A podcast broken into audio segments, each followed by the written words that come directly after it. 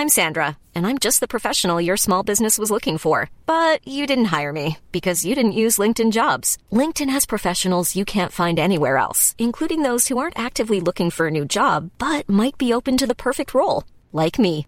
In a given month, over 70% of LinkedIn users don't visit other leading job sites. So if you're not looking on LinkedIn, you'll miss out on great candidates like Sandra. Start hiring professionals like a professional. Post your free job on linkedin.com/people today.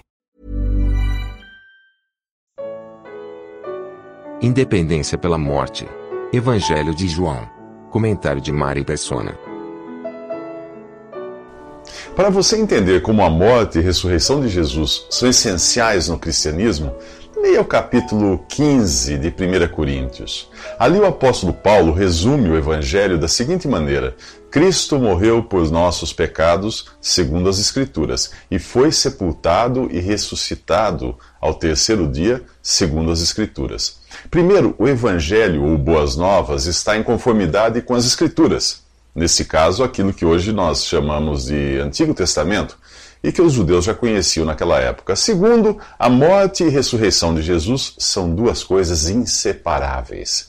Não há como você crer numa sem crer na outra. Isto traz duas implicações importantes. Uma é que não há outra forma de você se livrar dos seus pecados, a não ser pelo sangue de Cristo. Qualquer esforço seu, como caridade, sofrimento ou rezas, não podem salvá-lo, a menos que você duvide do que a Bíblia diz. E o que ela diz? Em 1 Timóteo diz que Cristo Jesus veio ao mundo para salvar os pecadores. E ele deixou isso muito claro quando afirmou: Eu sou o caminho e a verdade e a vida. Ninguém vem ao Pai senão por mim. Todos os caminhos podem levar a Roma, mas só um leva ao Pai: Jesus. Só ele morreu como substituto do pecador. Só ele levou sobre si os nossos pecados e só ele ressuscitou para nossa justificação. Ou você acha que ele mentiu ao afirmar ser o único caminho que leva ao Pai? Em Atos 4 diz que em nenhum outro há salvação, porque debaixo do céu nenhum outro nome há dado entre os homens em que devamos ser salvos. Em 1 Timóteo diz que há um só Deus e um só mediador ou intermediário entre Deus e os homens, Cristo Jesus, homem. Portanto, nem Maria, nem outros santos poderão servir de intermediários entre você e Deus. Mas muita atenção aqui: é Cristo Jesus, homem, o único mediador entre você e Deus. Não se trata de um ser angelical, um ser etéreo, mas de um Jesus que agora está no céu glorificado em seu corpo humano de carne e ossos. A dificuldade que alguns têm de aceitar isso é por terem sido criados achando que matéria é uma coisa intrinsecamente ruim. Mas essa ideia foi emprestada da filosofia grega e também das religiões orientais e depois divulgada pelos monges e ascetas. Uh, mas não havia monges entre os primeiros cristãos. Essa prática do, de monastérios e monges surgiu 300 anos mais tarde e criou a falsa ideia de que uma pessoa santa, isto é, separada para Deus, deveria viver longe de tudo e de todos. Escrevendo de Roma, Paulo termina a sua carta aos crentes em Filipos com a seguinte frase: Todos os santos vos saúdam, mas principalmente os que são da casa de César. César? O imperador tinha parentes cristãos vivendo no palácio em Roma? Sim. Onde mais eles estariam? Numa caverna, no alto de uma montanha? Nos próximos três minutos você aprenderá que a ideia de um cristianismo avesso ao mundo material não é bíblica. Se, por um lado, os católicos transformaram São Francisco de Assis em garoto propaganda de uma vida despojada, os protestantes europeus, influenciados por Rousseau principalmente, partiram para o Novo Mundo acreditando que o lugar do cristão era nas fazendas, longe do burburinho das cidades. Ambos desenvolveram a ideia de que o mundo material é intrinsecamente ruim e que tudo que é etéreo e intangível é bom. Por causa desse engano, qualquer coisa vestida de espiritualidade é hoje engolida como boa, e o cristianismo virou sinônimo de espiritual, etéreo e intangível. Mas o que Deus pensa no mundo material? No relato da criação em Gênesis, a frase viu Deus que era bom é repetida cinco vezes, sempre falando de coisas materiais.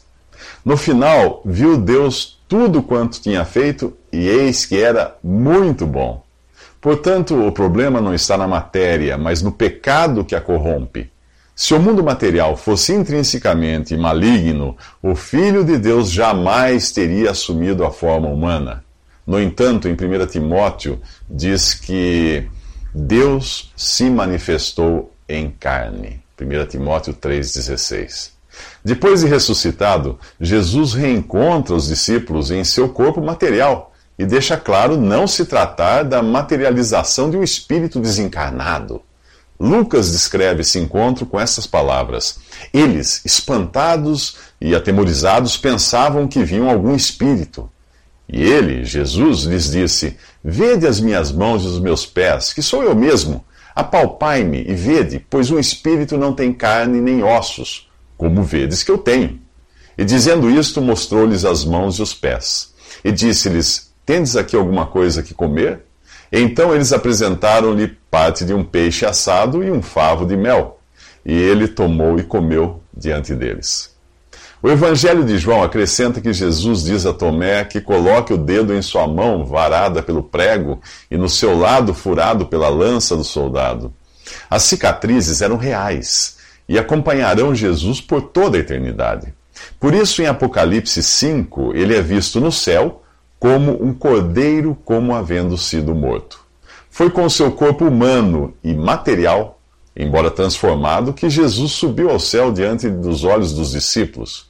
Se você acha que ele permaneceu na forma humana só até subir, eh, voltando a ser um espírito no céu, precisa ler Colossenses 2,9. Ali diz que em Jesus ressuscitado e glorificado, habita corporalmente toda a plenitude da divindade. O verbo habitar está no presente e corporalmente significa em um corpo humano, de carne e ossos, no céu. Mas para isso Jesus precisou morrer. E é para os momentos que precedem sua morte que nós voltaremos nos próximos três minutos. Já aconteceu de você estar em um lugar e ouvir alguém dizer: saiam todos porque vamos fechar? É mais ou menos o que vemos a partir de João capítulo 12, versículo 24. Na verdade, na verdade vos digo que se o grão de trigo caindo na terra não morrer, fica ele só. Mas se morrer, dá muito fruto. Quem ama a sua vida, a perderá. E quem neste mundo odeia a sua vida, aguardará para a vida eterna. E se alguém me serve, siga-me. E onde eu estiver, ali estará também o meu servo. Para não voltar sozinho ao céu, Jesus deve morrer, colocando assim um ponto final na primeira criação. Em Romanos 5,14, o primeiro Adão é chamado de figura daquele que havia de vir. Jesus é o homem segundo o plano original de Deus. É o último Adão, Jesus, o Filho eterno de Deus, veio em carne, porém sem herdar o pecado e a corrupção que caiu sobre ela. Ele se colocou temporariamente numa condição menor que a dos anjos. O primeiro homem veio da terra e recebeu vida física. O segundo homem veio do céu e dá vida eterna. Ao associar-se à primeira criação, Jesus glorificou a Deus como homem perfeito. Com sua morte, ele resolveu de uma vez por todas a questão do pecado e por isso ele é o Cordeiro de Deus que tira o pecado do mundo. Mesmo que ninguém fosse salvo, o seu sacrifício teria tirado o pecado do mundo, removendo aquilo que manchou a criação original. Agora ele está prestes a morrer, ressuscitar e ser glorificado como as primícias da nova criação. No que diz respeito à primeira criação, sua obra traz a mensagem: saiam todos, porque vamos fechar. Leia 1 Coríntios, capítulo 15, do versículo 35 em diante, para você entender. Lá você encontra sempre duas coisas. Uma da criação original, outra da nova criação. Tem o grão de, de trigo, tem a planta de trigo. Tem o corpo semeado em corrupção e tem o corpo ressuscitado em incorrupção. O corpo natural, o corpo espiritual. O primeiro Adão, feito alma vivente, o último Adão, Cristo, feito espírito vivificante. O homem terreno e o homem celestial. O corpo mortal e o corpo revestido de imortalidade. Em João 12, o grão de trigo está prestes a morrer para colocar um fim ao homem em sua condição terrena e ressuscitar para revelar o homem na, na nova criação. Aquele que crê em Jesus subirá ao céu à semelhança dele, em um corpo de carne e ossos, porém incorruptível e imortal. Os novos céus e a nova terra pertencem ao estado eterno, o grande finale, do qual a Bíblia quase não fala. Mas Jesus diz: Se alguém me serve, siga-me, e onde eu estiver, ali estará também o meu servo. A criação original de corpos terrestres, mortais e corruptíveis está com os dias contados, mas Deus já providenciou uma baldeação segura para a nova criação em corpos ressuscitados, incorruptíveis e imortais. Portanto, se alguém está em Cristo, é nova criação. As coisas antigas já passaram, eis que surgiram coisas novas. E você? Está em Cristo pela fé nele? Então, como é que continua aqui? A resposta você verá nos próximos três minutos. Embora sem pecado, Jesus compartilha dos sentimentos humanos. Em João 12, 27, ele diz: Agora minha alma está perturbada. E que direi eu? Pai, salva-me desta hora? Mas para isto vinha esta hora. Quem poderia imaginar que o Filho de Deus viria em carne para ser o Emanuel, ou Deus conosco? que sentiria fome, sede e cansaço e seria atribulado pela perspectiva da cruz?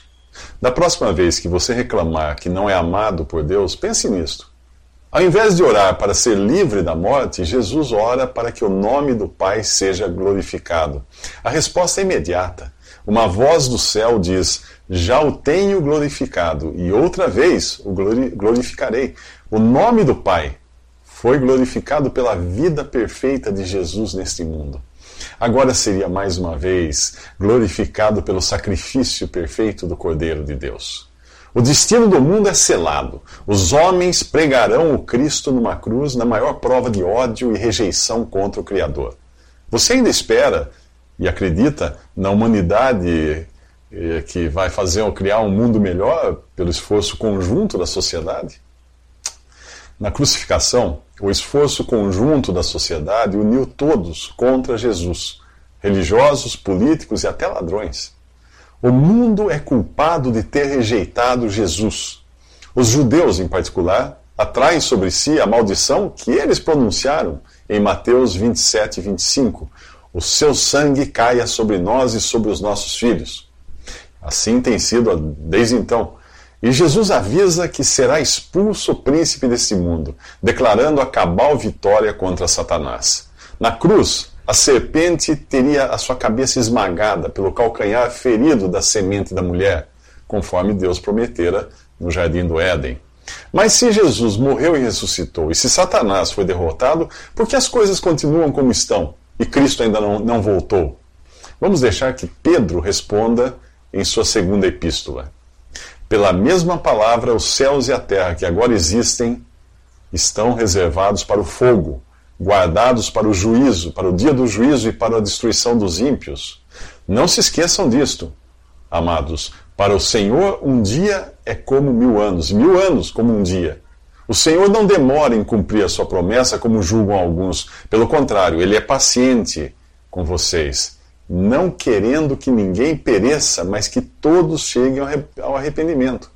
O dia do Senhor, porém, virá como um ladrão. Os céus desaparecerão com um grande estrondo, os elementos serão desfeitos pelo calor, e a terra e tudo que nela há será desnudada. Naquele dia os céus serão desfeitos pelo fogo e os elementos se derreterão pelo calor. Todavia, de acordo com a sua promessa, esperamos novos céus e nova terra onde habita a justiça. Se você ainda não creu em Jesus como seu Salvador, é a paciência de Deus que está retendo o juízo por amor de você. Talvez você seja o último passageiro para o céu. E se você já foi salvo por Jesus, pode estar aqui para testemunhar ao último que irá crer. Nos próximos três minutos, a luz está prestes a se apagar.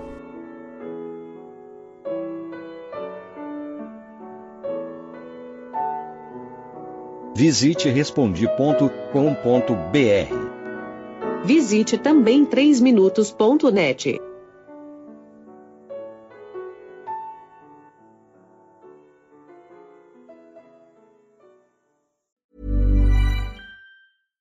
When you make decisions for your company, you look for the no-brainers. And if you have a lot of mailing to do, stamps.com is the ultimate no-brainer. It streamlines your processes to make your business more efficient, which makes you less busy.